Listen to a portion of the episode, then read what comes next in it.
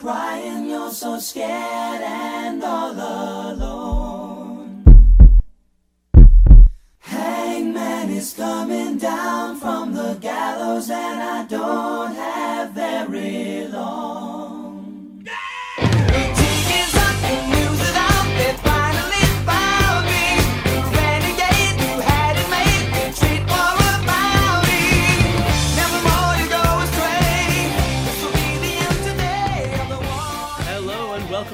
Episode 13 of the UK Pittsburgh Steelers podcast.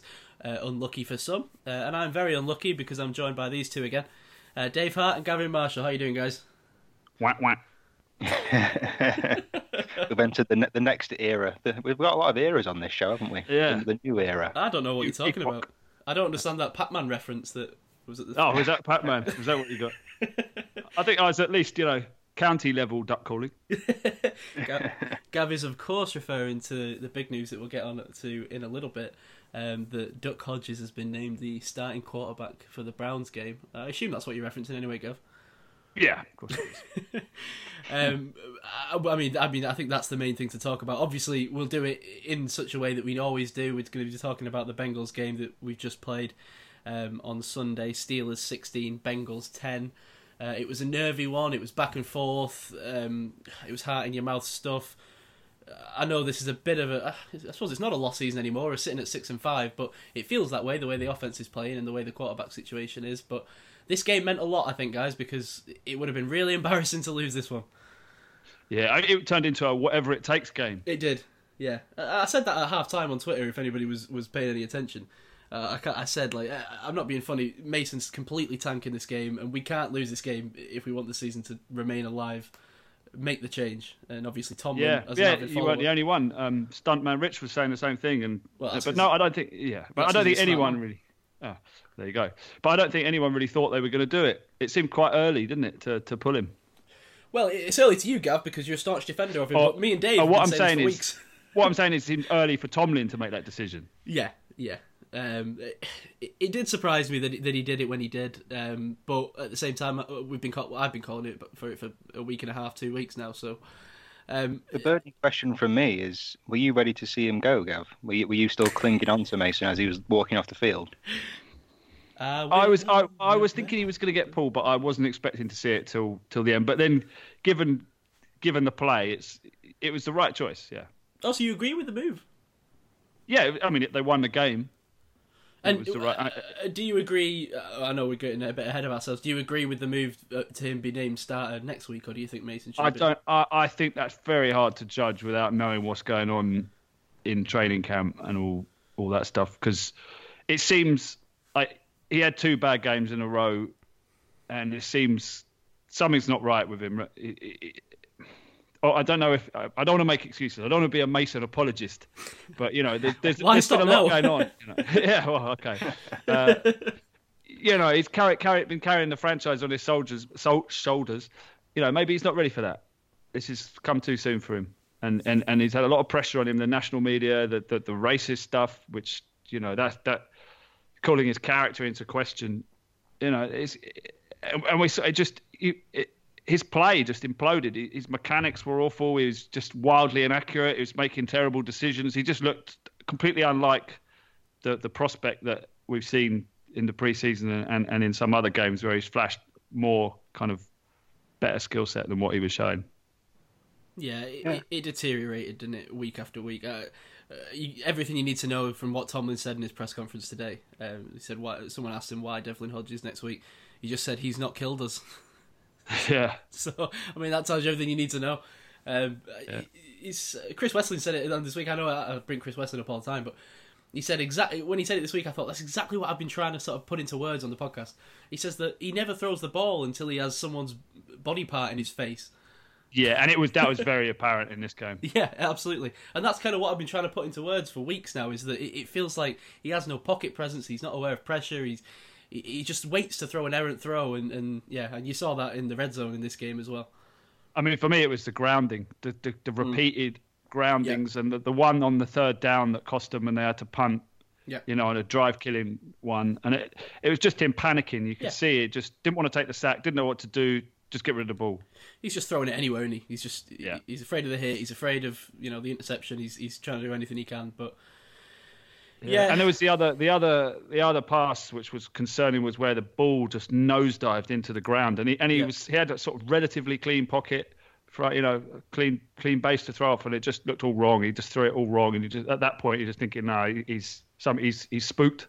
Yeah, I, I do think this is a mix of things. I think, like you say, th- there's been a lot of pressure heaped on him, and how, what could we have expected in this kind of, and especially with all the Brown stuff last week, and the, you know the stuff that's we, we didn't even talk about it on the podcast last week because we didn't know then. But obviously, the racist stuff with Myles Garrett coming out and saying that he used a racial slur, but. I, I don't think you can say that that's all this is. I, I think a guy with enough talent to lead this franchise into the future would have been the same guy that overcame this and showed us something. I, I don't think that Mason was ever going to be the guy that was going to lead us forward long term. I don't. I mean, you, you the second drive was all right. I thought, you know, that he had made some good completions. He was the passing was okay. And, Yeah, I, and mean, it- I, I wonder. I was surprised he was moving the ball at some points. It was like, wow, we're actually moving the ball here, especially Yeah. that, that long pass down to um, what was it, Deon Cain. yeah, Yeah, I think that was the third drive. Yeah, but yeah, those th- there was a period where he was. It was kind of okay. This this could could work, and I wonder if the narrative would have been any different if he had thrown a TD there or completed that long one to Washington, and you know, we might have been. It might have been a different story, but he went into the he went into the hole and, and didn't emerge. Yeah, if ifs and buts were candy and nuts. Right, there you go. I, I, but on the upside, this means that we get to talk about someone with a modicum of excitement in Duck Hodges.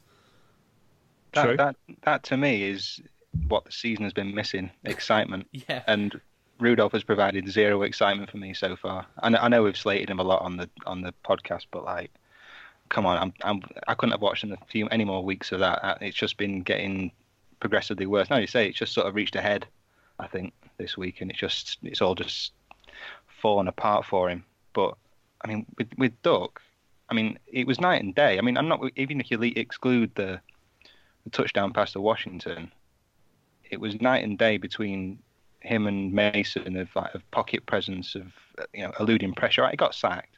Did he get sacked twice? I'll Yeah. trust you on that. I don't have it in front of me. I can't. Yeah. Because like the the O line, I mean, it's another thing I wanted to talk about, but I won't talk about it now. But the O line's been struggling, Yeah, it has. and it's it's been a large part of Mason's downfall. I think it's not entirely his fault. I think the O line has done nothing to help him out, and his receivers haven't done much to help him out. It's interesting you say that, that Dave, but and I do agree with you. The O line, we've, we've mentioned that a couple of times that the O line struggle. It's still not, uh, still not necessarily the worst O line in the league. I think it's still probably a net positive for the team, but it's not been at the heights it has been in previous years. But I think you can see that difference in what you say. That the, the pocket presence is there. I, I watched a couple of snaps early on when Devlin first came on, where he's just sort of navigating the pocket and dipping and diving between a few people. Not necessarily running past it per se, but you know, just in the in the pocket. Um, and he just looks so much more mobile and just with it and, and aware of what's going on around him.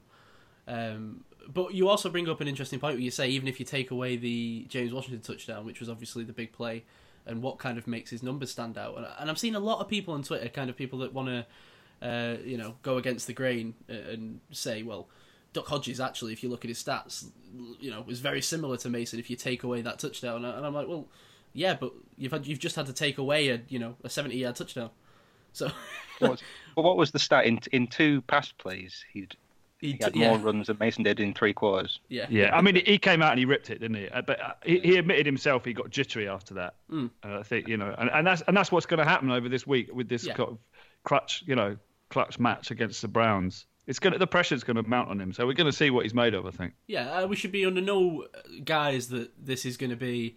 Oh my God, Duck's here now. It's going to save the day. and It's going to be perfect. It's it's not going to be. It's going to be it's going to be ugly. But you know, uh, for want of a cliche, uh, did it provide a spark? Uh, I don't know. I thought I think it definitely did in this game.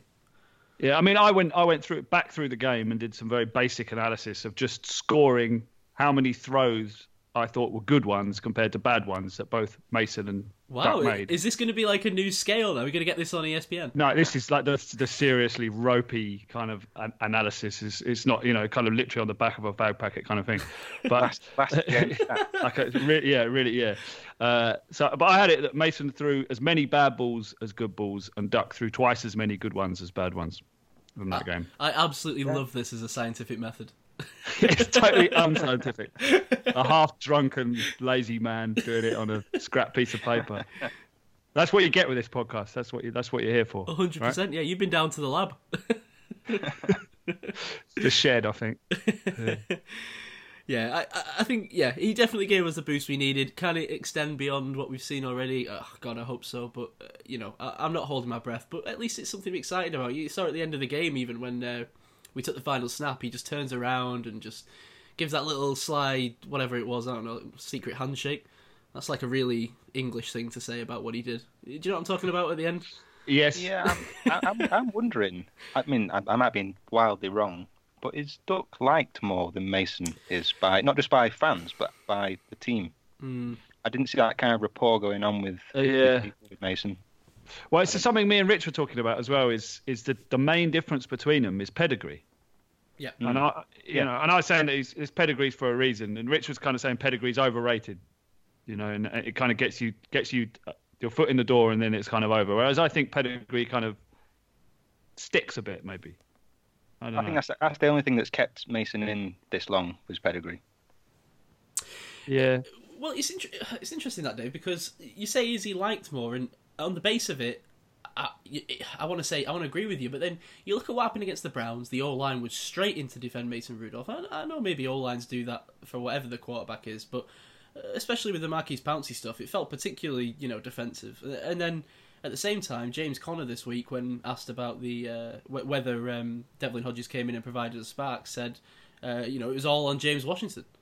He said James Washington did most of the work was his exact quote. So. Yeah. Yeah, I don't know. It, it's a weird one because I, I found that to be a bit of a weird thing for James Conner to say. To be honest, maybe he didn't. It's hard to you know know exactly what they mean when you just see it written down on a piece of paper, but it felt like a strange thing to say to the media from James Conner. Um, kind Yeah, of, bit out of context, I think. yeah, probably. Yeah. Just felt like it's kind of denigrating Devlin Hodges a bit though. I mean, maybe just means in terms of targets received yeah, and yards run, because he was clearly the dominating receiver. Yeah. Um, but on the whole, uh, I, I assume we all agree that he should be starting next week. I know Gav, I asked you, Dave. You agree? Yeah, yes, it, uh, yeah, yeah, yeah. Um, just while we're on staying on Duck before we move on, I was looking up um because it was mentioned that not many Samford players actually end up in the NFL. Um, I, I thought I'd have a look into how many have been drafted. I'm not sure about undrafted because obviously Duck wasn't drafted. Apparently, there's been seven players drafted since 1960 from Samford. Can we guess? Is that what this game's going to be? Well, It's going to take a long time. Christian Well, McCaffrey. Get, get, get, there was there was one player that was picked up by the Pittsburgh Steelers. Can Was you it, remember uh, who it is? An outside linebacker that, or edge rusher that ended up with the Cardinals. Was it that guy? It was a defensive tackle by the Oh. name of Nicholas Williams. Oh, right. No, not the He, guy I think. he has, from, as far as I, I, he went completely under the radar for me. I don't, I don't remember him. Was at he in the same draft as Vince Williams? I don't know. Uh, 2013, Yeah, I think he was. I remember them. Would that be right? because he, he has no stats that I can find, and he's he's now with the Bears. So That's Oh, there you illegal. go. that's uh, that's Nicholas Williams for you, the the last Samford player to, to go through Pittsburgh Nice. that was drafted. It's no, no Toledo, is it, Gav? It's no Toledo. No. Sorry, I'm just busy googling the 2013. Must be 2012. Um, one thing I, I did see from Duck, one of his throws. Did you notice he had that kind of nose down power tight spiral throw? I love that. That's one of my favourite looking throws. Do you know what I mean? It's sort of like Is that the one flies long like a- that went uh, went over? yeah, it's like a flat bullet, but the nose of the ball kind of stays below the tail of the ball. I think Brees and and uh, Matt Ryan throw those quite a few times. Ben I Ben can picture Ben doesn't really throw those. Yeah, it's it's it was a nice ball. I, I'm struggling You to got to remember, he, he was pretty accurate in the game he played against the Chargers. I mean, he completed two thirds of his passes in that game. This game was uh, a little bit strange in that he, he completed less than half of his passes, but uh, you know you got to forgive him for the fact that he got that long touchdown. Uh, and to be honest, it's, it's all we needed against the Bengals. Uh, the Bengals were, you know, the Bengals. They, they had nothing to offer uh, on offense, so it, it really was a case of just not giving this game away. Um, the, the running backs had a nice day. I mean, considering the injuries, remember last week we talked about you know Juju was out, James Conner was out, Maurkice Pouncey was out. Um, the running backs, uh, you know, we had uh, Benny Snell back, uh, went for about 100 yards. Uh, I was quite surprised. a great, great game. Yeah, he did. But I was quite surprised. Jaylen Samuels, we didn't see much of him, considering it caught three passes. But uh, I thought he'd be kind of used heavily, uh, kind of like we saw in that game again. I can't remember, who was it now? Um, was it the Colts? Uh, where he had What, like, uh, it was against the Bengals last time. oh, was it against oh, the the one where he had like thirteen receptions? It was kind of Yeah. the most receptions by a running back in a long time. Um, yeah, I was surprised we didn't see him get kind of a heavy workload. New boy Yeah. Kerrith Whyte got what, six, uh, six carries. Yeah, Uh, He was quite shifty, wasn't he? He's a bit of pace, a bit of wiggle. yeah, That looks good. he can stay. Yeah, him and him and Cain. We we, we kind of uh, over undersold them. I think last week we were sort of mocking. Oh, they're not going to make any difference. But uh, yeah, he did make a difference. I think they, the Bengals weren't prepared for him at all. I think it, it seems like they're seeing that Deon Cain what we wanted in what was his name? Long gone now. Kind of, it's gone Uh, now. Sammy That deep threat. Sweeten. Yeah, Sammy Coates sort of guy, Yeah. deep threat, and Yeah. we've not had that for the entirety of the season. Well, Yeah. we, we've had Johnny Holton. Oh yeah, yeah, that that. deep Come on, let's come on. Let's, uh, Johnny- give Johnny Johnny Holton Holton. wasn't wasn't asked to catch any balls and did well on special teams. So Yeah. that's that's what that's the role he should be playing, and he did well. Uh, speaking of special teams, before because it's probably the one chance I get to bring it up. Did you see that Justin Layne tackle? Yeah, I did. Oh, very yeah. nice. Nice to On see him pop up. Yeah. Yeah, and the other thing on special teams, we've got uh, Dirty Red. Well, he's, he's found his, his, his dynamic duo, duo partner in, in Dirty Rob. Do you notice that? Explain this one to me. Kovic and, and Rob Spillane working as a as, as a Ah. duo, beating No. people up. Oh, that's that's that because I was already I'd already marked him as being a fan favourite, but those two just pushing people around.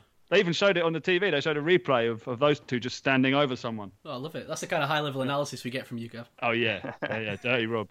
He's already a hero. Just going back to the running game a second. Did you guys see Vance pulling? I can't remember who it was. He was pulling him along the ground there. It might have been Oh, that was amazing. Yeah, he, he's like desperate for three yards. He's just tugging him. Yeah, dragging him along the ground by his helmet, I think, or something, just pulling him along. Surprised they didn't blow the whistle on that. And then, and then we had uh, Washington stiff arm in the in the run. Yeah, that that's was great. beautiful. Yeah, that, reminiscent of Vance from last season. Uh, yeah, uh, that was good. Yeah. yeah, good um, to see some I- physicality from him. Yeah, and it's good to see some uh, physicality from Ola as well. A couple of big hits. Yeah, and although he he forced the fumble early, didn't he? I mean, Yeah. I, know they Yeah, recovered they- it, but um, Yeah, he's looking like an enforcer on special teams. yeah, absolutely. Like that. Uh, I, Um, I, I would try and pronounce his last name, but I keep forgetting every week. Adonai.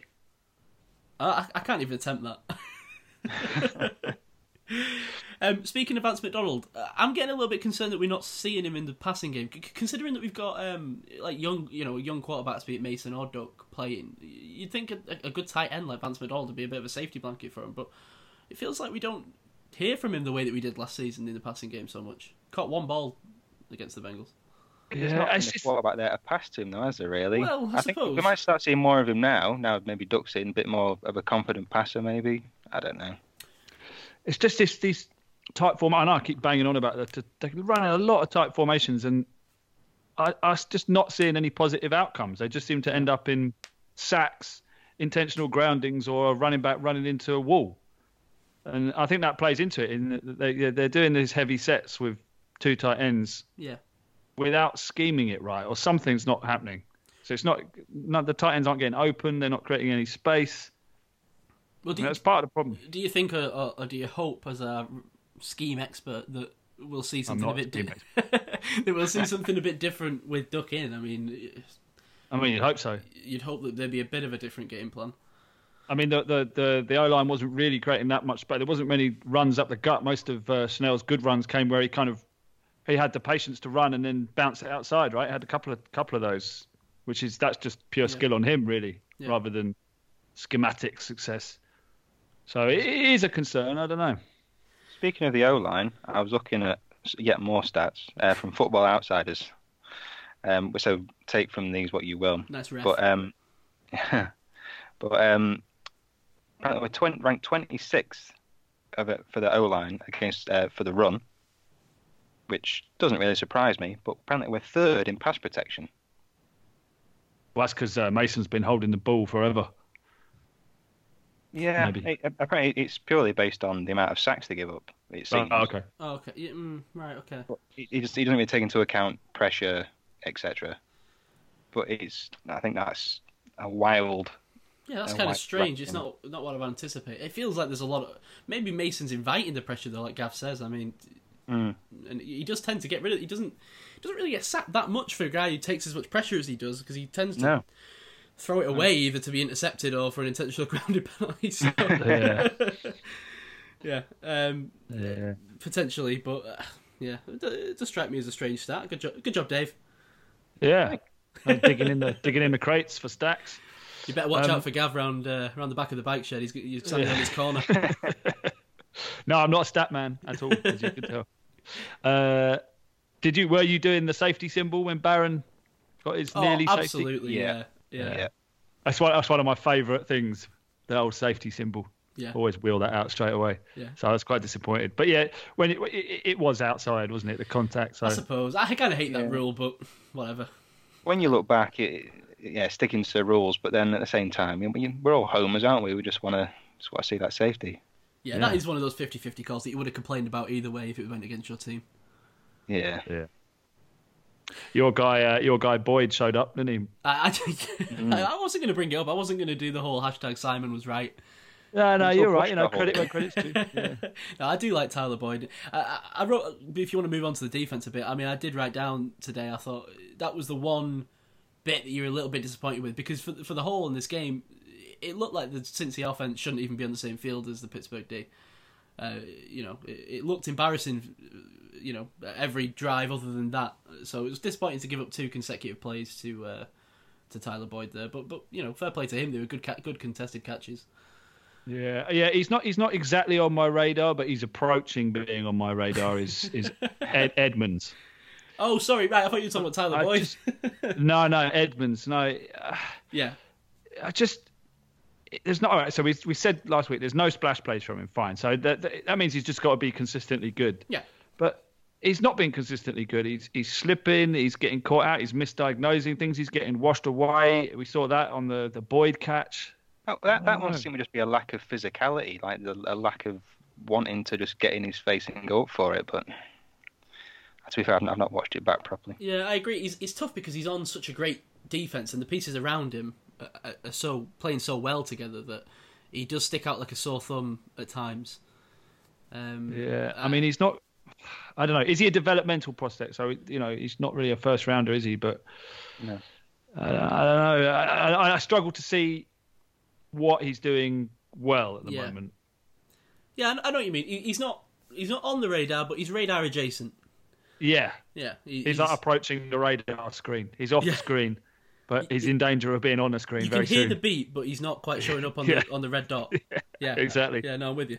Um, Yeah. the, But uh, having said that, Nelson, what a great pickup he's been. yes, I mean, yeah, He's been absolutely solid. And and the tackle on Finley that killed their two minute drill drive at the end of the first half. Yeah. I mean, that was classic like diagnosis of the problem, stopping him short of the sticks. Great tackle, textbook tackle. Hey, solid. I mean, it, people were kind of almost criticising that free agency signing, weren't they? They were more excited yeah. about um, uh, who else have we we got? I can't remember now. But uh, oh, Barron. But um, it's been great, and it's it's allowed Hilton to sort of blossom as well because he's been he was all over the place. Yeah, as he often is, and I feel like he's often unfairly penalised for things as well. Uh, I saw he had a PI in this game where I was like, "What?"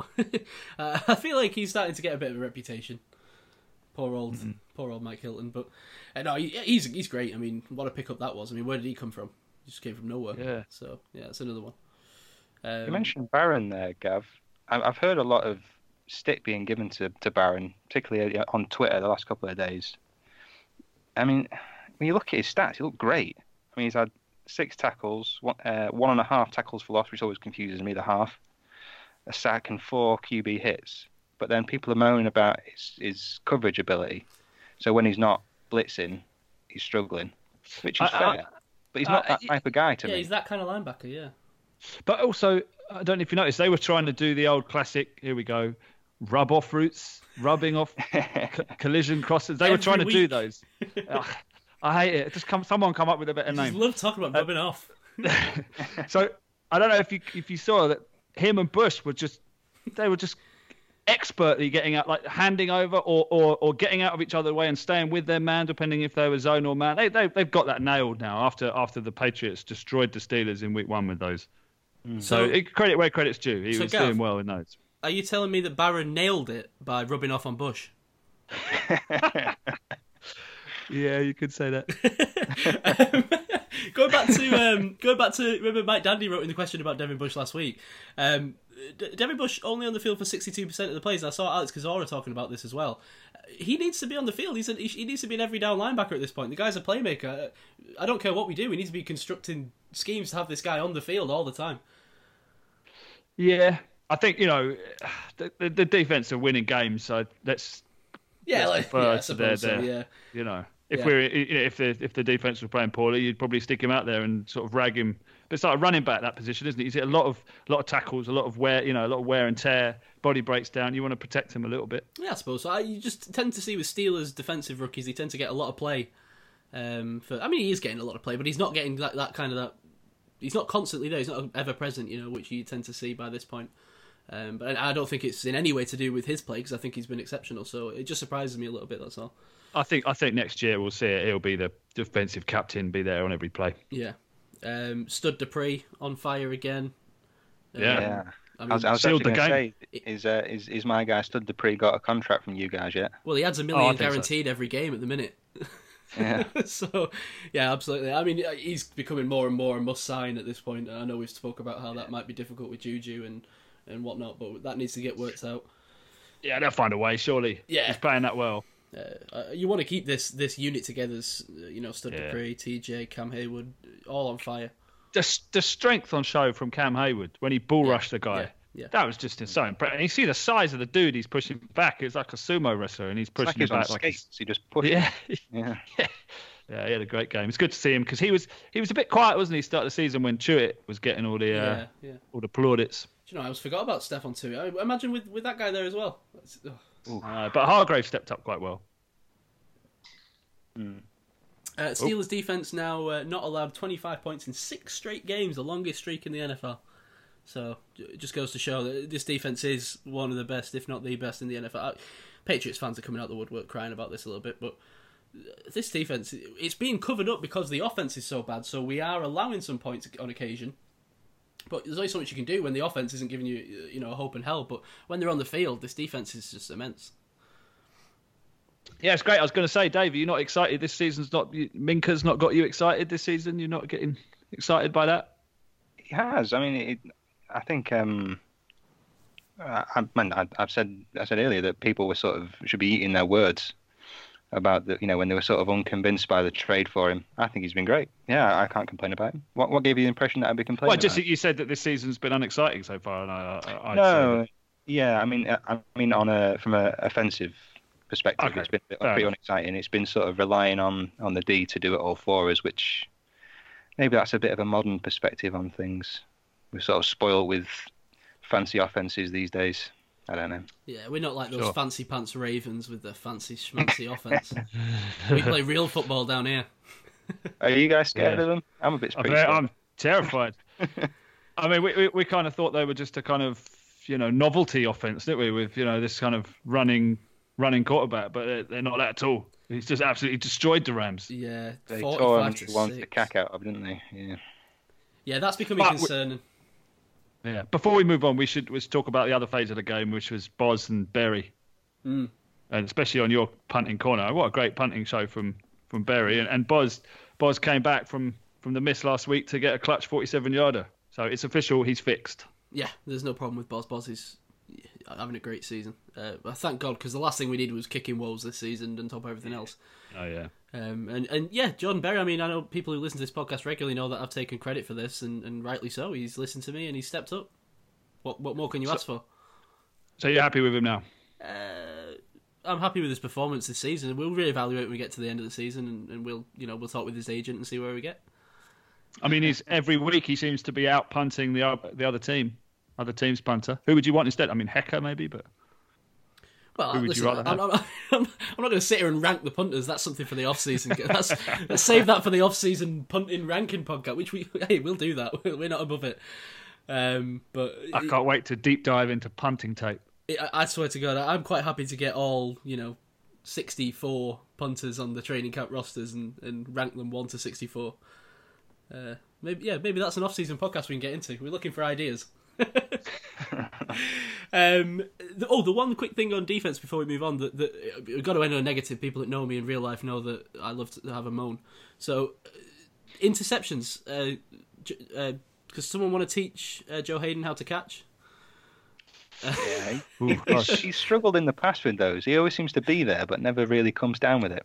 I mean, Well, that's why these the week, that's he? why these receivers end up being cornerbacks, right? Because they can't Yeah. catch. You can't Yeah. complain at him because he's defending these passes. uh, uh, So you know, listen, he, he played brilliantly on the, the pass defense side of side of things. But uh, it felt like if the defense was going to go and win us this game, if you imagine this game wasn't against the Bengals, let's imagine this game was against you know a, a realistic competitive side. This would have this would have been a game that Joe Haden's interceptions could have won us the game, whereas I think we would have lost without them. You know, so it's tough because with an offense this bad, those are the kind of players you probably need to win games against good teams. Well, hopefully he'll catch some against the Ravens. Oh, Yeah, dear but- God.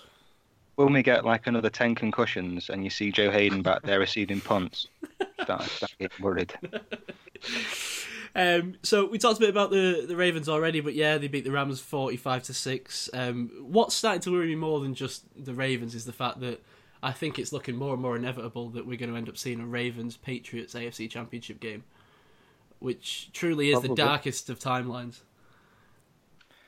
Probably. Which one would you? Which one would you guys rather You're see in the Super Bowl? You're then? not going to like my answer. I think I think I I think I'd rather the. I don't know. That's tough. I, I, I think I have I have more respect for the Ravens at the moment. I think, yeah, the for- Ravens. Yeah, I think from a from a outsider's perspective, I'd be more interested to see the Ravens because we've seen the we've seen the Patriots so many times. Can I just say, Gav, I absolutely love that. You sort of you steamrolled into that as if you were about to have a really hot take, and then just completely backed off as you arrived. Because I thought about it a bit more. you were ready to be like, oh, I definitely want to pay. Um, well, I just Yeah, can't do it. I can't. I. I can't deal with another two weeks. The worst two weeks of my year every year are the two weeks waiting for the Patriots to play in the Super Bowl. I despise it. I'm sick of hearing about them. Yeah. You know, if I have to hear about Lamar Jackson, I don't mind Lamar Jackson. I can, I can deal with that. It's a new story. It's a new thing. Yeah, I know it's the Ravens. Uh, Would I choose any of the other whatever fourteen, well, thirteen teams, not including the Steelers, over these two? Yeah, but unfortunately, that's not the case. You know, we're not going to get the Titans. We're not going to get the Texans. That whole division's shot. Uh, the Bills aren't going to challenge anyone. Uh, It's going to be those two. I can't, I, just, I can't even see the eventuality that it's anyone else. Yeah, Maybe Kansas, I suppose. We were all forgetting about Kansas. If they get hot, um, but they sort of fade. It feels like they faded a little Yeah, bit, it does, it? but Whereas the Ravens know have got if- really hot. if Mahomes could, you know, pull it back and you know that defense looks improved. But uh, the Ravens, what some people are starting to say now, have they peaked too early? We see this sometimes with, with some teams. They, they peak in the regular season, they don't quite make it come playoff time. Yeah, it's true. I don't know. I mean, you look at what- Ingram as well, man. He's like running like the Terminator. It's just, it's just Nice. that that dual threat running game they've got. It's I don't know. That's a, it's a whole schematic thing that people have got to solve. Yeah, and uh, is he the shoe in for the MVP now, Lamar Jackson? Uh, Looked like Russell Yeah. Wilson a couple of weeks ago, but now it's looking not hard to argue with. Yeah, I don't know. It's Yeah, ebb and flow, isn't it? Ebb and flow. It was McCaffrey before that. Yeah, it's, sort of they've all had their own little time in the sun, and I think it'll be whoever comes back for the sort of the clutch time of the year. Hmm. You know, week 14 onwards. Uh, cool. say. So that's that's the Ravens. Um, yeah, like I say, not not the most positive news on that front, but we play them in a couple of weeks, so there's some more great news for you all.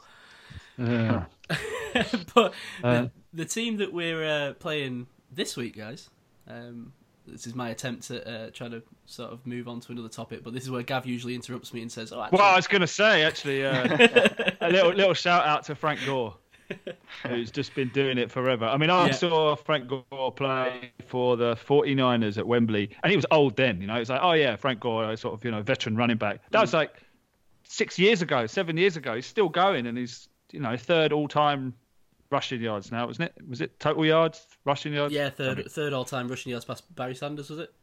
Yeah, It's, I uh, mean, yeah. just just just uh, just the consistency of it of, of him and what he, you know, his all round game. Yeah. know, round of applause to him. Yeah, I like Frank Gore. Forget about him. It's Similar to kind of like Larry Fitzgerald style thing, but on the running back front. Um, Yeah, uh, you always want him on the team, so uh, he might stick around for another couple of seasons. yeah. Who knows? Yeah. There's a lot of team that teams that would want his skill set I- I'd take him right now, to be honest. as a, as a backup running back. Yeah. And then the other thing, I did a double take. Thought I thought I'd sort of fallen back through a time warp was when Seattle scored a touchdown through M Turner. I was thinking, what? Mike, Mi- Michael Turner's come back, and then no, no, of course it wasn't him.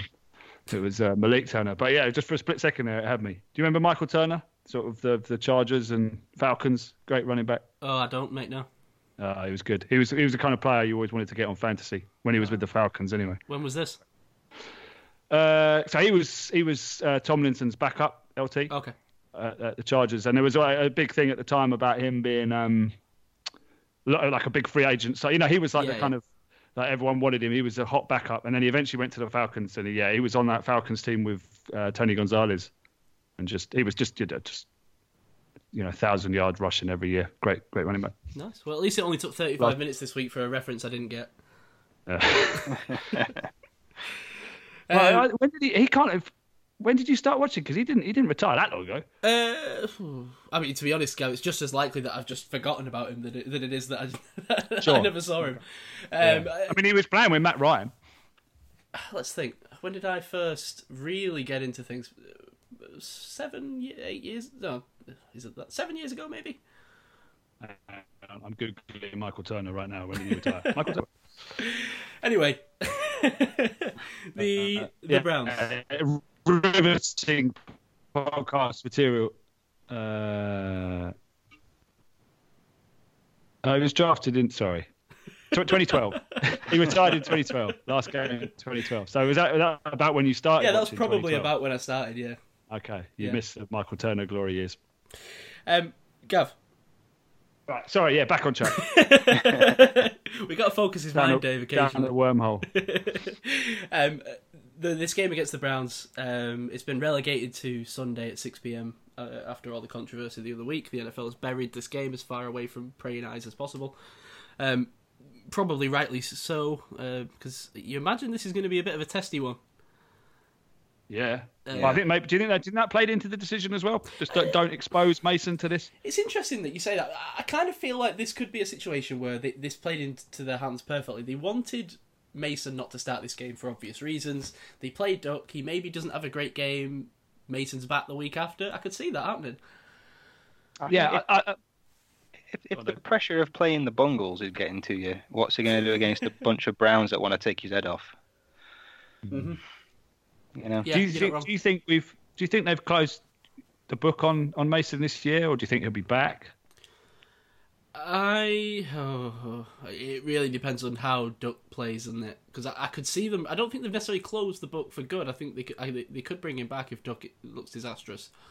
Uh, but I think it's Duck's job to lose yeah, yeah, I think you're right. from here on out. Yeah. And it's a, it's a job that he could well lose against this Browns team. I mean, he's lucky that he's not having to go up against Myles Garrett. Um, Yeah, that's something. that's that's something for him to lay his hat on. But uh, you know, we struggled on the on the secondary level as well with, with the Browns in the last game. It was only two weeks ago. This is the first time we've really spoke about a game where we played the exact team uh, two weeks ago. But obviously, that game, to be honest, was so marred by the controversy at the end of it that we didn't really get into the actual ins and outs and the X's and O's of the game all too much. Yeah. And it seems like the Browns have hit form since then. I mean, Yeah, exactly. Yeah. Landry and OBJ getting getting going. I mean, Landry's been scoring touchdowns all over the place. Yeah, touchdown each of the um, last four games. Landry. He was uh, quiet at the start of the season, wasn't he? So it's like Baker's found refound his connection to him, and Schobert's suddenly picking everything. He's become a ball hawking linebacker. Yeah, love Joe Schobert. Best IDP linebacker. Go pick him up if you're playing IDP. Did you see the stat? He became the sixth linebacker in the league history to record two interceptions in consecutive games. A little bit really? of history there. Yeah. Oh, that's, that's that's a cool little stat. So, but I mean, he was quite lucky, but that's part of it, isn't it? Yeah, Just being in the right place. line- Yeah, that's being a linebacker. Better than Joe Haden. Yeah. Yeah, at least he caught them. yeah. Um, and the fact that um, the other little stat from the game was Landry and Beckham scored TDs in the same game as Brown teammates for the first time. And they haven't That's done crazy, that since haven't yeah, haven't done that since 2013 for LSU. Yeah. Wow. You would not have said that going into the season that it'd be week 12 by the time that happened. Yeah. Um, but the the concern is, of course, that if the Browns are getting hot now, we, we play them this week. They're only a game behind us in the um, division.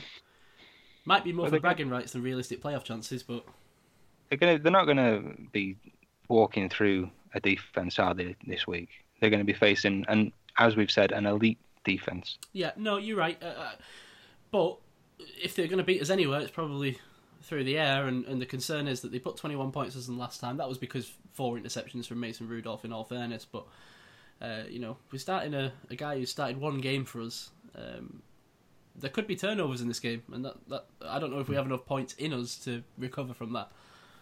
I'm assuming they're going to give Duck the same sort of game plan as they gave him last time. Don't lose the game for Don't lose the game, yeah. You know. But but the question is this time. I mean, you got to remember when we played the Chargers when Duck started his last game. That was the Chargers team at the time that were really on a downward spiral. Um, we hit them at a really good time. They weren't playing well at all. Uh, this Browns team seems to be more of a bit of an uptick. Yeah, you're gonna have to score some points against them. It feels, yeah, that's kind of what I'm getting at. It feels like we might need. I I mean, it's always hard because game script changes so rapidly in the NFL. But you, you, you often think into games, you know, how many how many points we're going to need to score in this game to win this.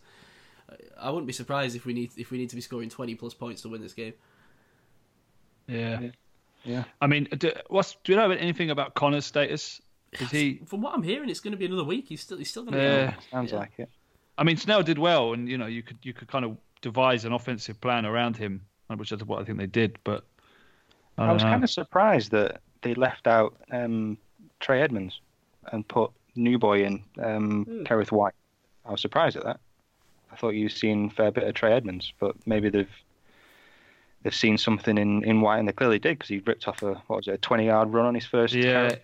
Edmunds is a bit plodder. Is a bit of a plodder, isn't he? Mm. I don't know. Karras showed us some speed.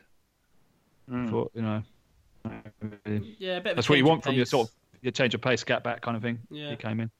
Especially when you've got a guy like Benny Snell who's just you know pounding the rock straight down the middle. Yeah, I mean he he is a sort of prototypical foundation back, isn't Yeah. he? If he's if he develops, if he's on this path, he could be.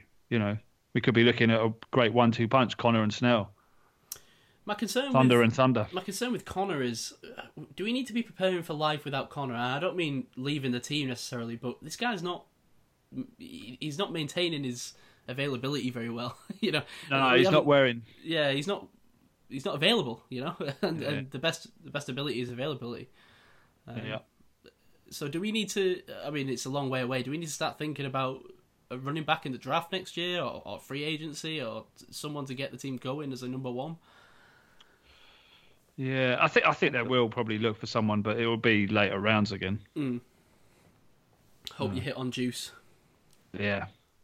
But I, I like what I've seen from Snell, don't you? Are you not positive that he could? Yeah, absolutely. Yeah, yeah, yeah, of course I am. But I, I think he is very much a role player. I don't think he's going to carry the load long term, or at least not ideally. And that pass he caught from Mason, it was a shocking pass, but he just he seemed to fly and catch that. That was amazing. though. I thought Yeah, the best that's catch I've seen quite all a- season. That. Yeah, it's brave of him because that was looked like he was going to get hurt. I thought. I'll, hmm. t- I'll tell you exactly the kind of guy we need is Nick Chubb. Well, yeah, the, the Dolphins couldn't tackle him, could they? Yeah, crazy. I mean, yeah, uh, ninety plus scrimmage yards, ten consecutive games now. I mean, that's like Le'Veon Bell stuff. That's like what he used to do every single game. You could rely on him for hundred yards. Um, and now they've got Kareem Hunt back as well, who uh, mysteriously disappeared from the Chiefs and then re-emerged recently. I know. Suddenly, this is the the off-season dream team that we we all thought was going to you know be the Browns that never appeared. They're suddenly appearing against the Steelers this week, isn't it? Yeah, absolutely. Uh, do you remember that Kareem Hunt game when he first broke out? I think it was like maybe week one last year, or was it the year before? I can't Yeah. remember now. Yeah, yeah, yeah. Um, and and it just seemed like he exploded onto the scene, and then obviously all the all the background stuff got in the way, and he got cut by the Chiefs, and it's quietly re-emerged. Here. It doesn't feel like anyone's talking about him, but he, he's a big piece. Yeah. Yeah, I mean that, that is classic thunder and lightning. Yeah, hundred percent. that combo. With all Yeah. the uh, the QB woes we've been having, do you guys find yourselves really appreciating how good Ben was and how much we relied on Ben? Really, Yeah. Yeah, you can't oversell it, Right. can you? We we did rely on him. and I'm sort of feeling a bit worried for Hobo Ben as well now. He's, he's looking, he's, he's getting, he's getting putting a bit of timber on. Uh, uh, as Most our, of it on his face. By as look our of it. beard aficionado, how did that rank on the beard rankings? It's it, it's a nice beard to be. I mean, I, I always I always love seeing Ben late in the season because he seems to do this no shave through the season thing and ends up a grizzled veteran by the end of it. I love it. But um, now he just kind of looks kind of like a guy who's been sat on his sofa eating Cheetos. Yeah. Well, uh, uh, do, how are you feeling about this game in general? Are you, are you feeling any quiet confidence? I, must admit, I know I'm pretty negative all the time, but I, I'm very concerned by this game. I, I'm concerned that this isn't going to be close. Yeah, it could be embarrassing, couldn't it? I mean, it it, it all it, it all comes down to Duck how it, how he handles the pressure. I think.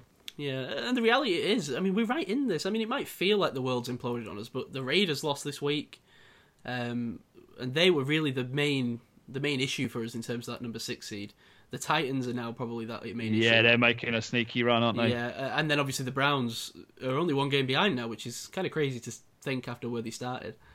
Um, but you could say the same if- about if- us. If Mason became a Tannehill, would that Mm. be would that be a good good career? If Mason became, what, what, how, Like how do you Tannehill. describe a Tannehill? Well, he's got it's a one tick above a Dalton. One tick.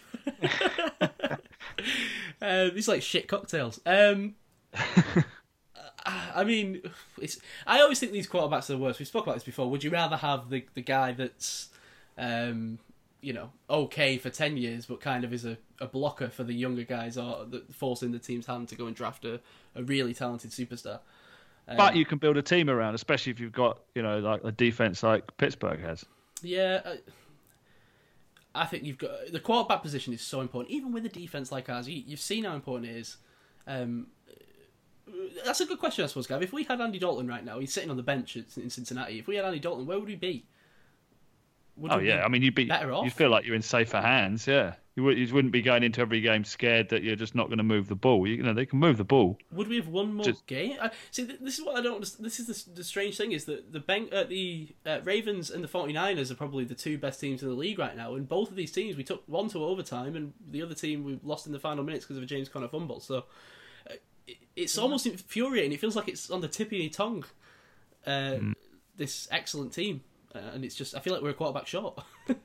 And and Jimmy G is sort of looking like that kind of a little bit better than a game manager kind of hmm. quarterback at the moment, isn't he? He's not playing lights out football. Yeah, you're right. I- I- kinda- that's kind of what I was saying to you the other week about comparing the Steelers to the 49ers a bit, where I feel like we need that Jimmy G guy just to manage the offense that's good enough to make the plays that lets the defense shine. I mean, Yeah. there's only one reason that the 49ers are blowing teams out at the minute, and that's that defense. Yeah, the defensive line. I mean, Deebo Samuels helps and George Kittle helps, but um, ultimately that D line is just the most dominant position in the league on any team right now. It feels like. Be a good game, wouldn't it? Ravens 49ers. It would be a good. I mean, a repeat of uh, the lights out Super Bowl. That'd be awesome. Yeah. Yeah, I'd be on board for that. Yeah. And hopefully the uh, 49ers would win. um, cool. Are we going to get any predictions from you two? You've been very hazardous, very hands off. You didn't want to say what you thought was going to happen there. Oh, I don't know. It's it's like you know throw a throw a dart at a dartboard and see where it lands. It's so hard to say. We don't we don't know what they're going to. I I I I don't know. There's too I many really variables. If Yeah. if the D shows up and and is how it's been for the last you know however long as an as an elite defense, then yeah, it could be a I won't say a blowout, but it could be a, a tight finish game that sort of ends up with a field goal or something like that. But I couldn't predict a score. No. Can they can can they stop Chubb? Can they can they get pressure onto to Baker? Can Hod, Hod, can Hodges move the ball? Is is Conner and Juju back? Too many questions. Yeah. Unknown. Dear me. Well, once uh, once Dave. What's the uh, betting? What's the betting? I think they're 1.5 points money So very close. over us, yeah. Yeah. Um, I'd say that's about right because you don't know if the, the Browns are a, a mirage. You know, you don't know which Browns you're going to get. You don't know which Steelers you're going to get. Hard game to predict. I Yeah, think anyone I think that's a little. this result. I think that's a little light. I'd probably put it at three. I, if I was a betting man, I'd take the Browns plus. Uh, sorry, Browns minus one point five if that was the line. But Yeah, but it's at it's that it's at home. yeah, yeah, I think that's why the line's as close as it is. Yeah. Um, well, once uh, Dave and Gav have recovered uh, from their backsides, their backsides uh, from Back sizes. backsides. Defense podcast. Oh right, fine. All right, that fell. That fell on its ass, didn't it? Yeah. Uh, I was going to say once you'd recovered your backsides from sitting on the fence. um, we would be we would be back uh, because we're we're hoping to have a guest on uh, in just a moment. Um, obviously, there's always the chance that this comes to an abrupt end. Um, as we are unable to connect with our guest on this this ramshackle fire on garbage truck, truck on fire podcast that is uh, the UK Steelers pod. But um, we'll leave you for now, and uh, you should hear our voices in just a couple of ticks. And welcome back to the UK Pittsburgh Steelers podcast. Uh, thanks for joining us again. And we're joined now as well by a very special guest, uh, star of stage and screen and resident um, Pittsburgh Onion. No, that's not right at all, is it? David Conrad, how you doing? Oh, good. I'm doing well. What What is the word? Not Yinzer. I didn't want to say Yinzer, Dave. That's why I tripped Yinzer, over. Yinzer works, yeah. You Okay, could be yeah. a Yinzer. Resident Uh, or, or a, just a Pittsburgher, generally. Pittsburgher, that would have been better. Yeah, see, I've already fallen all over myself. Um, David, I don't know if you want to give sort of a little brief introduction uh, to yourself, just, just for anyone that, that may not know who you are. Um, just just a very brief introduction of you and, and maybe you know how you got into the Steelers. I suppose it's pretty obvious, but yeah, I, I grew up in a steel town. Um, I'm actually looking out my window right now at the last functioning uh, steel mill in western Pennsylvania, Oh, practically. The Edgar Thomson Mill. Um, uh, I grew up in the 70s when the Steelers were winning everything. And so for me, it was just sort of normal to have this incredible team uh, around me at all times. And, uh, and then I left Pittsburgh in the mid 80s, went to college, went to university, worked in stage and TV and film for 20 years. And um, uh, Wedding Crashers was the thing that everybody's seen me in. And then um, uh, Return to Paradise or Men of Honor. There are a couple big movies in the 90s, but since then, mostly stage and TV. Yeah. You did a bit of Agents of Shield as well, didn't you? Oh yeah, that's right. I did a year. I did a season on Agents of Shield. That was the last year I ever worked on television. Yeah. Uh, and now you're performing in Pittsburgh. Is that right? Yeah. Oddly enough, uh, I actually just came home for the holidays, and a friend of mine has a little teeny theater here, and he lost an actor, and he called me and said, "Hey, what are you doing between now and December?" I said, "Sitting around in bars." And so, I, you know, it was a great part. It's a really good play. It's it's kind of a hit American play. It's called Dance Nation. It's big in the nonprofit sort of big theaters. There's in every American city. There's a huge theater that's an, that's sort of a, you know, the place everybody goes to see shows. And um, this play has become kind of a darling hit. It's about six young girls on a from, from a steel town who are in a dance troupe, and I play their coach or teacher. But the girls are all played by grown women. So it's uh, funny, touching, moving, all that. We laughed, we cried. Cool. how, how long's the run? How long do you? Uh, how long are you performing? December 16th is the last day. Right. Oh, cool. Well, if you're in Pittsburgh Come and you to listen to Braddock, this, get down. Come Yeah, Braddock. get down there.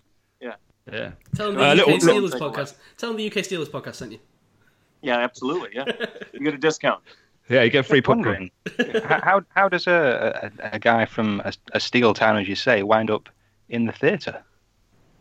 In, in Um, acting profession. I got really lucky, and I had some great teachers in high school. Um, uh, I guess what would you guys call that? Uh, uh, secondary school, I suppose, before you go to university. Yeah. Um, and um, they just got me into a good, a good school. So when I got to that school, uh, I'd never done a play or read anything. I'd even, I'd never seen a Shakespeare play ever. I just walked into an audition and I got the part. Um, and uh, after that, I was just hooked, just completely uh, dove in, and that was it. Um, so yeah, you know, I just I, I got lucky. You know, I got lucky. Oh, you, you're, too, you're too humble, David. Ugh. So you, you didn't feel the pressure to be going into football or some sort of sport from. Oh, y'all From do. I mean, he's not. Oh, it's not pressure. It's a joy. I mean, everybody plays. You don't even. You don't even. You don't even second guess it. You know. Did you, Uh, did you play any football, Dave? I, I only played when I was a kid. I mean, you know, we all played pickup games every single day after school. We just walked into the backyard, back of the school where we played. You always played. You played in the street. You played in the the way you guys played football, football, or Yeah. Well, I, or I, I would guess it's actually more like how the Brazilians or the Spanish play football. Like it's, I mean, because you guys have cricket and rugby and that kind of. There's some people who don't even follow football, but there's nobody in Pittsburgh who doesn't follow football. Almost nobody, you know. Um, Yeah. So I played as a kid, and then uh, I was uh, I was a swimmer. I, I didn't I wasn't big enough, and I you know I did another sport. So stick with what you're good at. That sounds like me, David. I, I played a little bit of American football when I could when I got to university, but I was too small. I didn't have the build for it. I've always I- I've always been a better swimmer. Yeah, I would have been murdered. I'd have been. I, I was a couple of times. Yeah, well, uh, a little peek behind the curtain. We actually tried to get you on the podcast a couple of weeks ago, but you you uh, you were caught in an ice storm. Is that right? Yeah. You, you, survived that, okay? we got five inches of snow here in one day, and then that lasted 48 hours, and now it's 60 degrees again. Very strange Crazy. weather. Yeah, Crazy. strange weather. Yeah. So, taking talking about the temperature in Pittsburgh, what do you think Yeah. about what's going on at the moment? How's the mood there? You know, it's funny. Uh, it's odd. Pittsburgh fans are, are a strange breed, and they're really well. They're a little bit like. I mean, I guess I, I can't think. I don't know enough about English football to pick the right city for this or the right team. But in the same way that Barcelona fans are super super smart about football and and very judgmental about the team, um, Pittsburgh fans tend to know a lot about football, and um, so they're really excited that the defense is so good. and um, Oh yeah, you know, it's a Pittsburgh ethic that if if you tie a zero zero tie is a win. So um, uh, we're really happy about that. We're, people are really excited about the potential of that, and um, they love the new running back Snell, the kid who came in here. Um, people miss Conner, feel sorry for him. Um, I think the general feeling is overall is that the leadership of the management of the team you know, leaned too much on on win by the bend, die by the bend, right? Like Roethlisberger was everything. The whole offensive scheme is, revolves around him. So when he falters, no one else can fit into the scheme because he is the scheme. And um, we didn't have we haven't bred anybody to replace him, really. You know, um, and like you know, compare it to New England. You know, uh, when when Brady goes, they'll still be a gro- great New England team because Belichick and his offense call the plays. You know, I mean, I'm sure Brady does too, but he's part of a system. yeah, it's true. I mean, the year he went down and they had Cassel in. I mean, they didn't really didn't really blink, did they? They just carried on Yeah. business as usual. Yeah. and the Steelers are much more sort of a bizarre playing by freak inspiration, and, and that's kind of what makes us great sometimes. But I, I feel like, and I think a lot of people feel like it's gone too far, and we put way too much. We leaned way too much on Ben, and when Ben, when Ben finally goes, it's it's a frightening thing to think like what'll happen. But I don't know. There's Yeah. signs. Seems like there are signs that we're rebuilding a, you know, a team that calls plays. It's just you know you got to find somebody who's uh, finding a great quarterback is uh, incredibly difficult. Yeah, it seems like they found a new identity on defense, but really struggling on offense. Yeah, messy. Yeah. Yeah. What do you think about the decision to pull pull Mason in the game? Uh, you know, bad luck for him. I mean, my God, you know, week after uh, the the Cleveland Browns debacle, he plays like a like a turkey. Uh, I'm glad they pulled him. I mean, I'm glad that they, you know, um, nobody's bigger than the team. Yeah, I mean, I, I on this podcast and, and elsewhere, I've been kind of defending Mason a little bit, saying people, you know, he'd be coming for a lot of criticism, and I'm just saying, you know, it's, it's very early. Yeah. You know, he's a developmental prospect. Let's let's not, you know, heap all all this on him too much too too quickly. Yeah, I wouldn't. I, my thing is not that he's responsible. He's got to go. It's just you know, you're playing bad. Sit somebody. Um, you know, it's football. Like it should be a machine by which you can put other people in it. And um, uh, you know, like yeah, I, I mean, he's, like you said, he's young. He's got a lot to learn. Um, he may never have the windup that a great quarterback has. He takes too long to throw the ball, but um, yeah. um, you never know. Yeah, no, I, I was saying that earlier. that There was some worrying signs in his mechanics, but I, I don't know whether that was just his just seeing ghosts or you know just feeling the rush, just Yeah. holding on too long and, and then and then snatching at the pass, which which we hadn't really seen from him in the preseason or even earlier this season. So he's kind of deteriorated. I think so. I think it was the right the right time to pull him and, and to go Yeah. with Duck for the next Yeah. game. Yeah, we won. You know, which was great. Yeah. Uh, I mean, I, I kind of love to watch Rudolph throw the ball because there's something about the acceleration when it leaves his hand. Reminds me a little bit of Drew Brees, you know, at his best, or Warren Moon. Like the ball Yeah. just goes. Um, he might not be that accurate, but The the speed of goes straight to a linebacker. Yeah. I can't. I don't know who the striker is. He plays for like Stoke or something. He's a sort of slightly portly English dude, and he can kick the ball like the just a cannon. I always like to watch him play. He couldn't really run very fast, but boy, he kicked the ball. Forget his name. Adams, maybe. Was there? Is there an Adams who can kick the ball really hard? Uh, I don't know. Charlie. You Adams? guys don't know. Yeah. Maybe might be. Maybe. I don't know. I was trying to get. I thought you were going to go for Peter Crouch then, but then you said uh, a slightly portly fellow. It's definitely Yeah. not him. yeah, yeah. Martin Adams. I don't remember his name. I think he's certainly he's balding. He's kind of a he's he looks like he's you know 35 and he's not, or it looks like he's 37. Um, but when he kicks the ball, darn, it just it's like a cannon shot. David, It's like don't, Shearer in his good days. if you don't mind me asking, how, how- what's with the in-depth knowledge of Stoke City? Uh, you know, I just pulled that. I was trying to. I knew he played for a team that was um, that was sort of lesser down on the table. But uh, I've never no. I, as an American, I've always I've I never liked people who cheer for the Dallas Cowboys or the Steelers or the Pats just because they're super famous. So I you don't like you Yeah, it's like you know when people cheer for Man United or or Liverpool who have never even been to the cities. I just think it's kind of stupid. Like uh, Yeah. Poor, You know, poor, when I poor was- Dave and Gav feel personally attacked. yeah, yeah. I'm feeling very undermined here right now. I, I've I'm going to go city, start so supporting the Bills or something. I'm allowed. I've been to the city, but these two. yeah, I mean I love. I, I, I, I, I mostly I'm talking about Americans interested in sort of you know man they sit around there like man you I'm like what the hell do you even know about Manchester or football? so uh, you know that tends to just sort of yeah. I, I was always interested in the smaller teams like Aston Villa or uh, I don't know, you know, Luton or something like that. Or But, Luton. Bolton Yeah. Wanderers, the the mighty Bolton Yeah, Bolton there you Wanderers.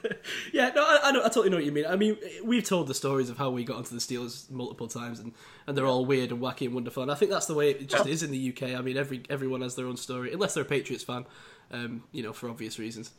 Right, Uh, and they have no stories at all. Yeah, There's exactly. no- Uh, Like you know, there's so many different ones. Mine's just because I recognised the badge from a video that I'd seen a long, long time ago, and that's what, just the only the only recompense I had to sort of choose a team, and it grows into kind of a love of a team over years and years and years. So Yeah, yeah. Yeah. So uh, I wanted to talk about uh, while we're on great Steelers, uh, uh, Antonio Brown. Uh, yeah. Again, a guy who you know, they they think they're bigger than the team. Uh, personality over skill, even. I mean, yeah, he was one of the most phenomenal receivers ever to play the game. I mean, truly mind blowing. Uh, I just, I, you know, the problem is, is we in the United States we we breed children to be amazing athletes in certain sports, and I think it happens everywhere, of course. But football is, I don't know, football's just so gigantic and so powerful and and so dangerous that you you breed a species of young kids, you know, who are these unbelievable athletes who are allowed to get away with, you know, everything. And by the time they're 19, 21 years old, they've, they've been told they're geniuses and perfect and amazing and untouchable all their lives. And, you know, to go out there and have somebody who's 240 pounds about to take your head off, you better think you're, you're pretty brilliant or, you know, talented. I just, it just, I don't know, it makes me sad that, you know, we sit around, we blame this and that and this and that, but, you know, we make these people. We, we let these kids become uh, really selfish human beings. And um, uh, it happens all over the place. Uh, What What do you think his his legacy is going to be in the city? Because obviously at one point he was kind of the favourite son almost, wasn't he? no, they won't even remember. him. It's like he would never existed. wow. Really? Oh, he's d- deleted. Yeah, Brown Brown will be thought of as like, uh, um, you know, we've had a whole series of great uh, uh, receivers. Some of them shot themselves in bars in New York City. Uh, so yeah, I mean, yeah, it won't even be thought about. Wow. Well, on a similar level, David, uh, one that I used to love and then similarly broke my heart towards the end of his career, but not on the same kind of self-destructive level. James Harrison. Oh yeah, Uh, What's the kind of feel around him and when he moved to the Patriots and the kind of things he said? yeah, great respect. I mean, I, you know, Harrison first and foremost worked hard, played hard, and tried to win, and was committed to his team. Hmm. Um, the fact that he ended up with the Pats, you know, that's fine for him. Uh, you know, I think everybody in the city respects him hugely, and they just there was a thing going about like sort of Pittsburgh, uh, whatever Twitter circles of a, a highlight game that actually I was at with my friend Pat Jordan, and when he had like five, ten tackles, four sacks, you know, it was the most insane game I'd ever seen, and um, yeah, Harrison is deeply respected and and admired. Good. Well, I'm glad about that because it, it definitely hurt when he when he moved, but it's a kind of a different thing to the Antonio Brown stuff. It's not on the same Yeah, level. very different. Yeah. You know, Harrison never, Harrison didn't quit. Harrison didn't sit Yeah. down and say, "I'm, you know, the hell with you." The, the Uh, team quit on him almost, didn't they? They didn't. You know, he was on the sidelines for his last season, wasn't he? They weren't. Yeah. They weren't using Yeah. him. Yeah. Yeah. So, so who would you say are the sort of the favourite sons of Pittsburgh then, Uh, or the first greatest and foremost, first and foremost, Franco Harris. He's sort of a patron saint. Um, Yeah. and he walks around. You see him all the time. I see him once a month, probably. Uh, he's incredibly personable. He's smart. Um, he's generous. He's um, unpretentious. Uh, yeah, Franco really, I think. Uh, mean Joe Greene, even though Mean Joe doesn't spend a lot of time here, people adore him. Great respect for him. Uh, Lynn Swann, of course, hugely uh, um, Who else? Uh, Mel Blount. Mel Blount's deeply respected for his work with children.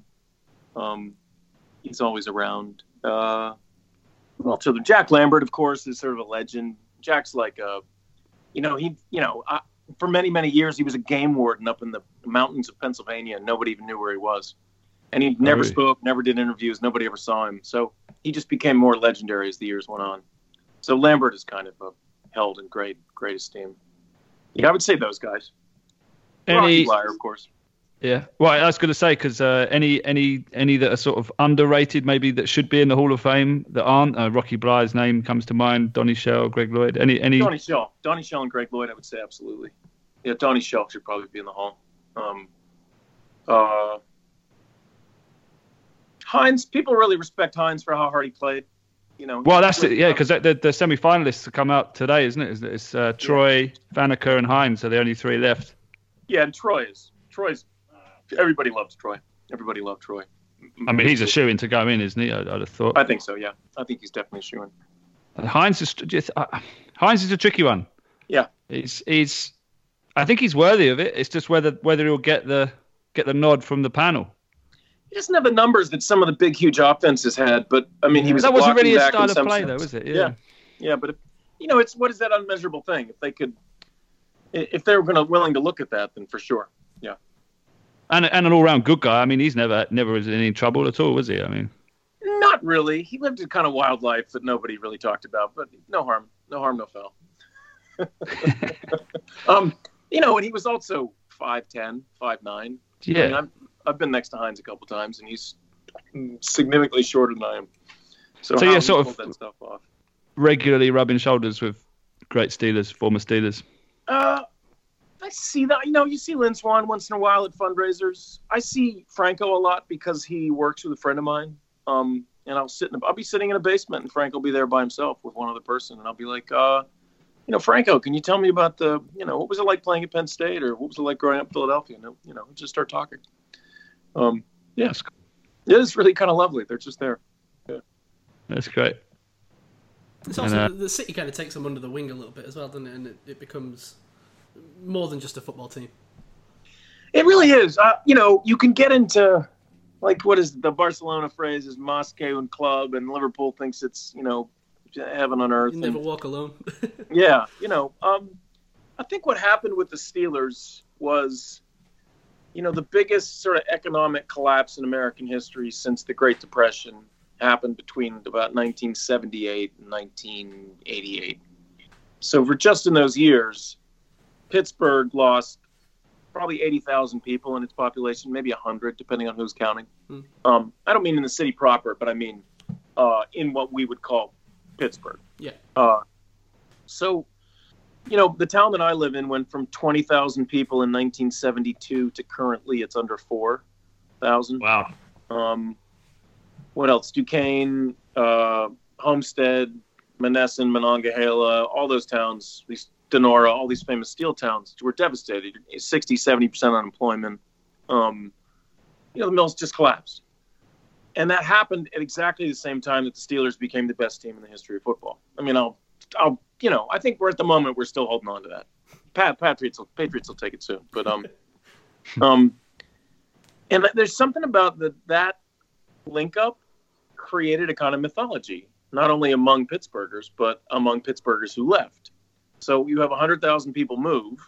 They all have kids and grandkids, and all those kids live all around the United States. And what did their parents tell them? How great the Steelers were. Uh, how much, how fantastic living in Pittsburgh was when they were a kid before the mill went down, right?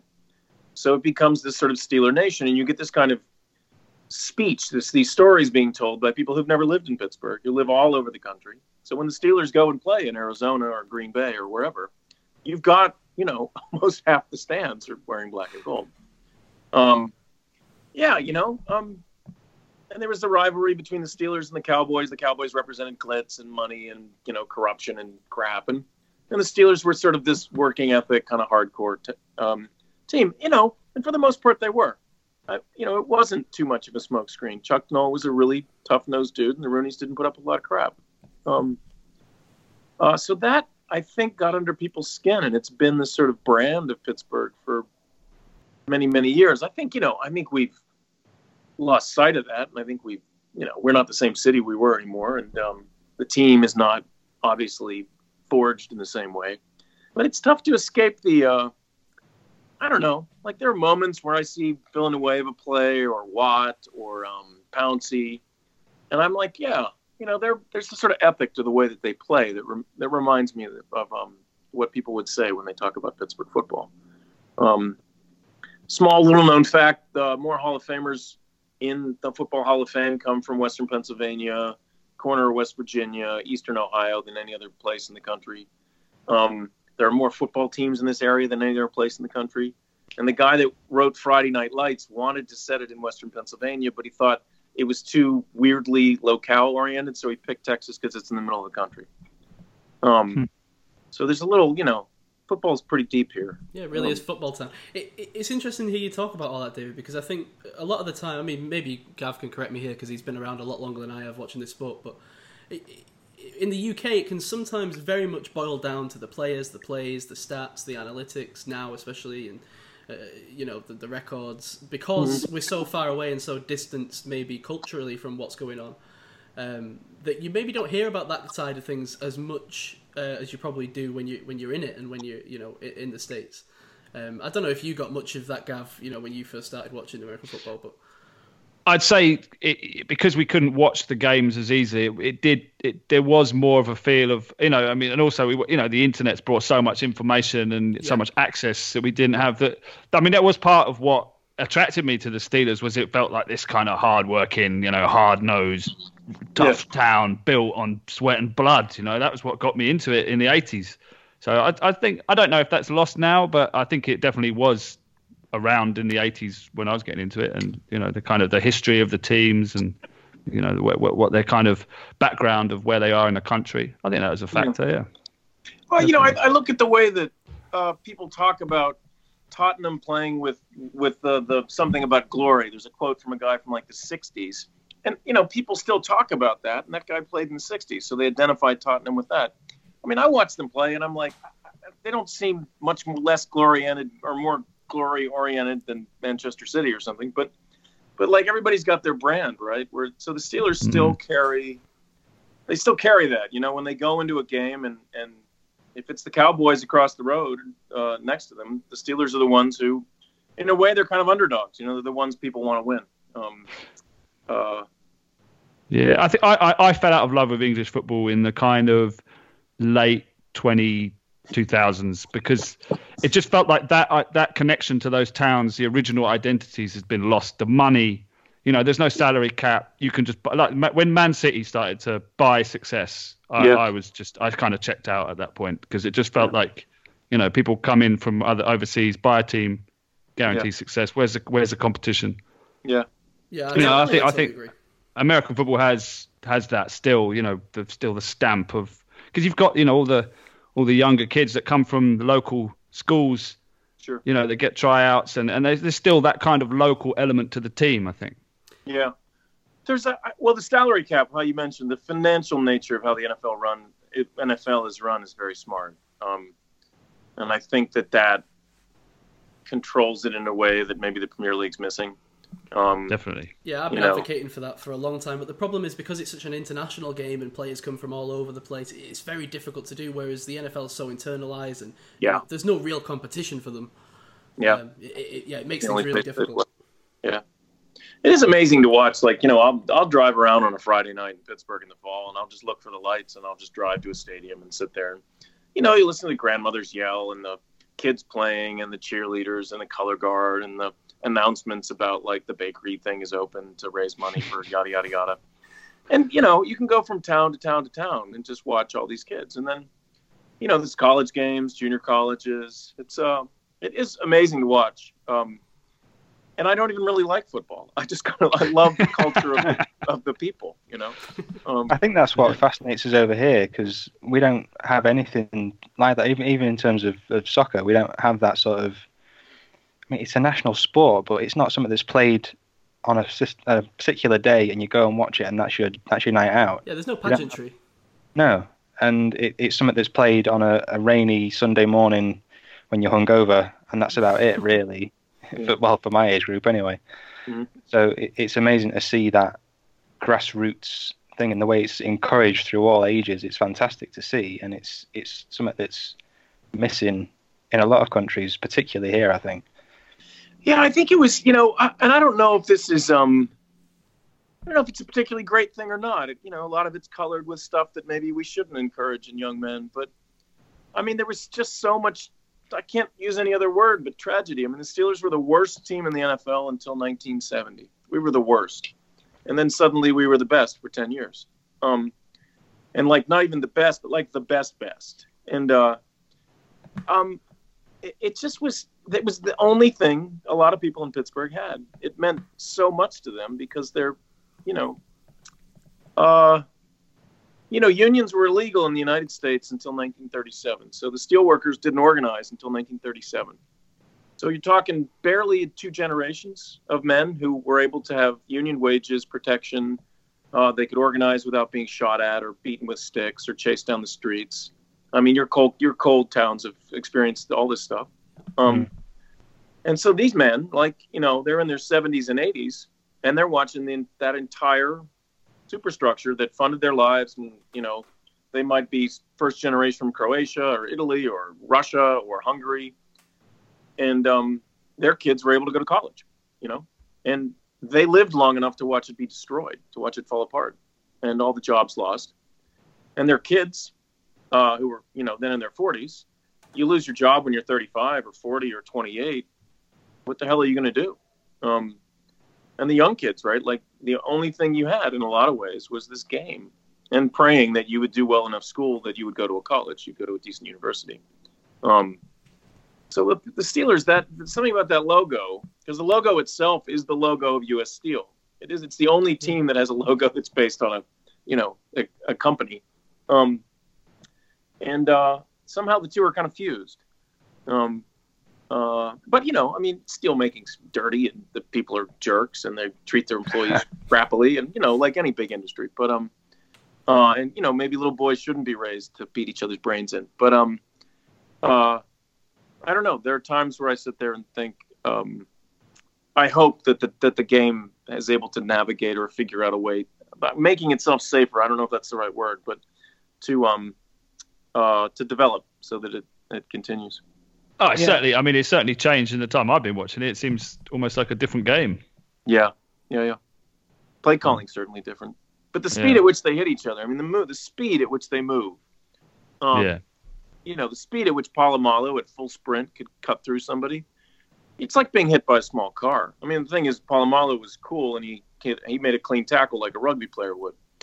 You know, that guy. I mean, you can say what you want about um, Rudolph getting hit in the head with a helmet. I thought the helmet to helmet shot on the receiver earlier on was Yeah. worse. Yeah. Like, that was criminal. Yeah. That was flat out Yeah. criminal. uh, Randall, wasn't it? Yeah, Oh, it was horrible. Yeah, we said that at the time when we went back and rewatched it. You almost didn't realize at the time, but it, yeah, it's brutal. Absolutely brutal. Yeah. Yeah, that's when I sit there and I go, you know, where's the red card? Like, just Yeah, walk up, yeah. gone, just gone. Yeah. You know what I mean? Um, yeah. yeah. The one, the one other thing I wanted to hit on just while we we're Sure. talking about the Steelers was um, Tomlin. I mean, what's what's what's the kind of overall, what's the kind of man on the streets opinion of Tomlin? Do they like him? I know there's a kind of a hardcore anti-Tomlin contingent on every kind of Steelers fan group I go on. I'm not part of it, by the way. I, I, I like Tomlin, but what, what what's kind of the, the general consensus or yeah feeling of him? It's complicated and it gets tied up with, you know, the sort of inbred racism of America and particularly Pittsburgh, you know, where I, it's strange, you know, it's not like, it's not like the racism you'll find in the deep south. It's something different. Um, but I do think that there's a kind of knee jerk um, response to a lot of things saying that there's always the phrase Tomlin's too close to the players. Well, the players are black and so's Tomlin. So, you know, you can add two and two together. Hmm. Um, and I, I think people admire Tomlin a lot. He's definitely had a, you know, some very good seasons. Uh, he, I think he was handed an offensive scheme that he was never able to control. I think his OCs, his offensive coordinators, maybe had more power than than he knew what to do with, or he was able to manage. And that Ben really, in a lot of ways, became the team. Um, and Tomlin comes from the defense. Uh, you know, that's what he's good at. um, and obviously, you know, we tend to be pretty good at that. Um, I think I think maybe the what the Steeler what the Steelers are is a wave that's so big. I think it hit Tomlin, and I think he he's had trouble juggling that. Um, like all the stuff it takes to be that person. Um, I mean, in the way that anybody who follows Alex Ferguson is going to be, you know, that's going to definitely suffer. Yeah. Uh, but um, I, I don't know. I think I think it's kind of right down the middle. I think a lot of people really love and respect Tomlin, and then I think a lot of people think he's overmatched. Um, but I don't think it is. I think it's again, it's the offense. I think we allowed something. We allowed the Roethlisberger offense to become the Steelers, and and that's just it's not it's not football, you know. Yeah. I have a friend who has a theory. This is his theory. So Paul Brown, right? Paul Brown runs the Browns, and Paul Brown um, taught Chuck Noll. So Chuck Noll was a play caller. He was a run. He was like a back. All he would do is run in and like give the plays to the quarterback for the Browns. So um, Belichick and um, the Big Tuna, what's his name? Uh, coached the New York Giants. Uh, he's a jerk, but he was brilliant. Uh, uh, Parcells. Yeah, Parcells. They all come out of the Browns organization. So the guys who were the true like genius play callers, the guys who created like modern football, the iteration of the descend the descendant of genius goes to Belichick. Because Noll was in some sense the last member of that with the Steelers. Um, and if you look at the best team on earth right now, it's the Patriots. And why? Because they play a game that's based around a team and not around like some genius. Like Brady is a fantastic quarterback, one of the best ever, but because he plays Belichick's system. That's Oh. interesting. Where where do you think um, the the only name that popped into my head that wasn't in that what you mentioned there was Bill Walsh, who was you Yep. know the, probably the, good, yeah. the, the other would- great mastermind. Those are the two sides, right? Sort of air ball, um, and air oriented with a great running back, of course. But yeah, the West Coast offense versus what Belichick does. Um, Yeah. You know, now that's all mixed together. But yeah, I do think you're absolutely right about that. Is that you've got the sort of Browns oriented culture of football, and then the West Coast. Yeah. Yeah. Wasn't it? It wasn't the uh, Bill Walsh connected to the Browns through. I, I just remember those. Yeah, You might have been. That- you know, that offense, yeah, I think- comes out of that crazy yeah, yeah, Yeah. A lot of good things come out of the Browns. So, talking about the Browns, how are you feeling about the upcoming Browns game? Oh, it's going to be brutal. Oh my God. oh, I no. mean, you know, say what they will, say what they will about like, oh yeah, we're gonna, you know, we're just another game. Oh my God, it's going to be horrible. They're going to beat the shit out of each other. It's going to be like that Cincinnati Bengals game a couple years ago. Hmm. Um, we referenced I that sure a hope we win. Yeah. I just, I just hope we win. It'd be really embarrassing not to win. You know. Do you think that Um, played into the decision to pull Mason in, for his own good? Uh, I don't know. I have no idea. It's tough, isn't it? It's a weird. It's a, it's it's hard to know what's. I think no one really knows outside the organisation why they've decided to go with Duck. I think it's tough to know because, yeah, Mason had a bad game, but I mean, well, a bad couple of games, but I mean, Hod- Hodges is totally un- unproven, really. Yeah. You know, he's just come in in relief, so it's it's That's a big really step good- to take. Good For, question. Yeah, it's a good question. Who knows? yeah. Maybe there's some secret stuff going on in the background. Who knows?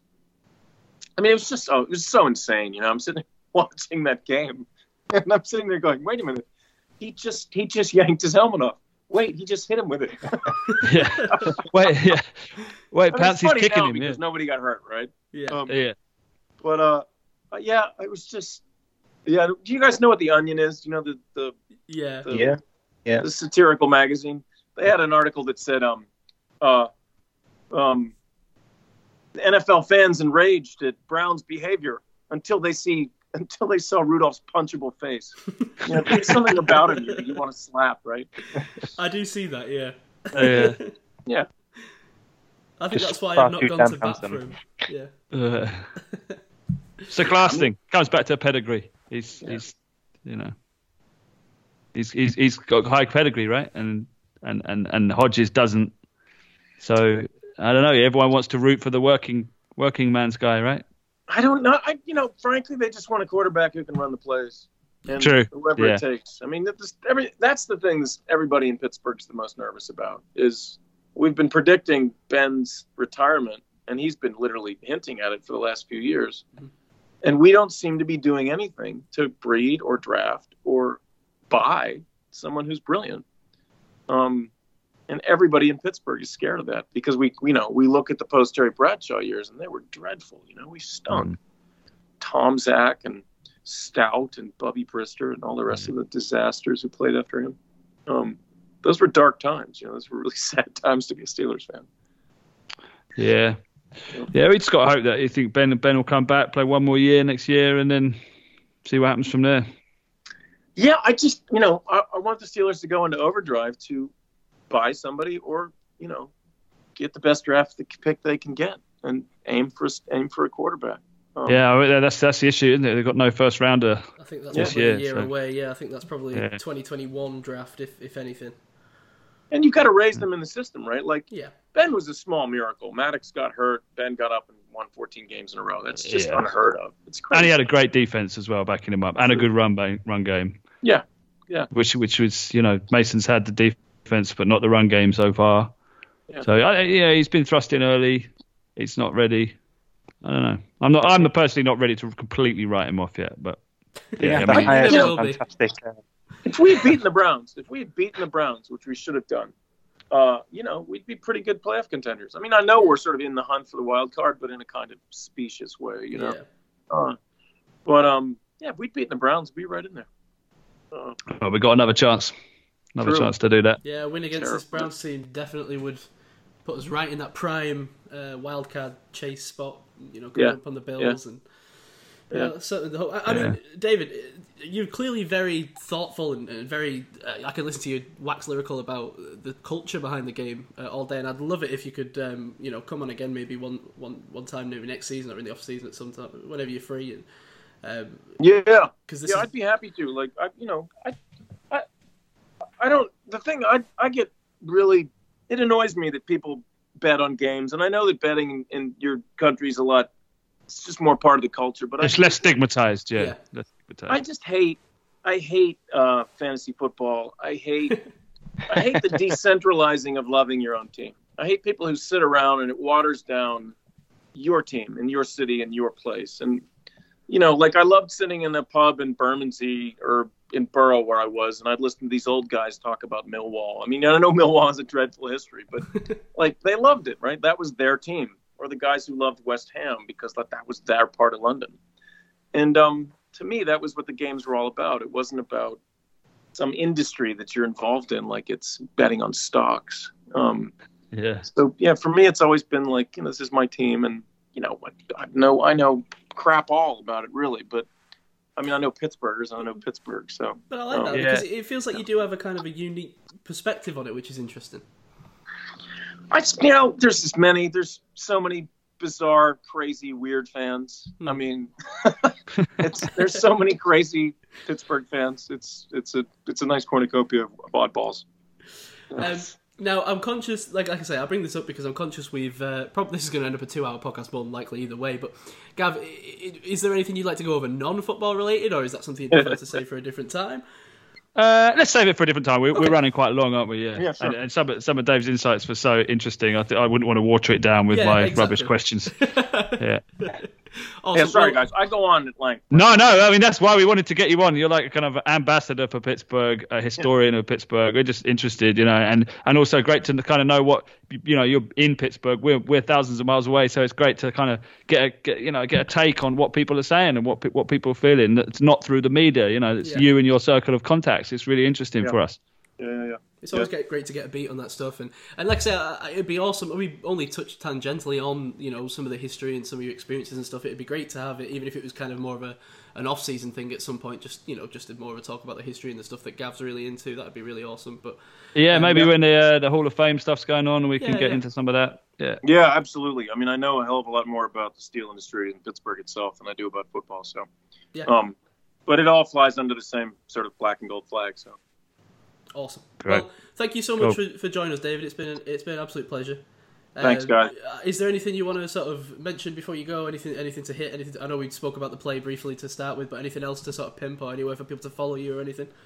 no, no, you know, the it's, uh, the sun's going down here in Pittsburgh, and it's kind of gray winter day, and uh, the mill's uh, mill's quiet right now. So, tell Are you- everybody it's fine. Everything's Lovely. going well. Uh, you're just a man. you're just there to Yeah. to enjoy the sunset. I, I, I get And- you're that kind of guy, and I love it. Painting a lovely picture. Take it easy. Perfect. Thank Yeah. you so much for joining us, Dave. Um, and Bye, guys. Dave and Gav, thanks so much for your uh, time this week, and uh, I'll see you next week. Cool. Cheers. Thanks. Thanks, Bye-bye. David. Take care. Cheers. Bye.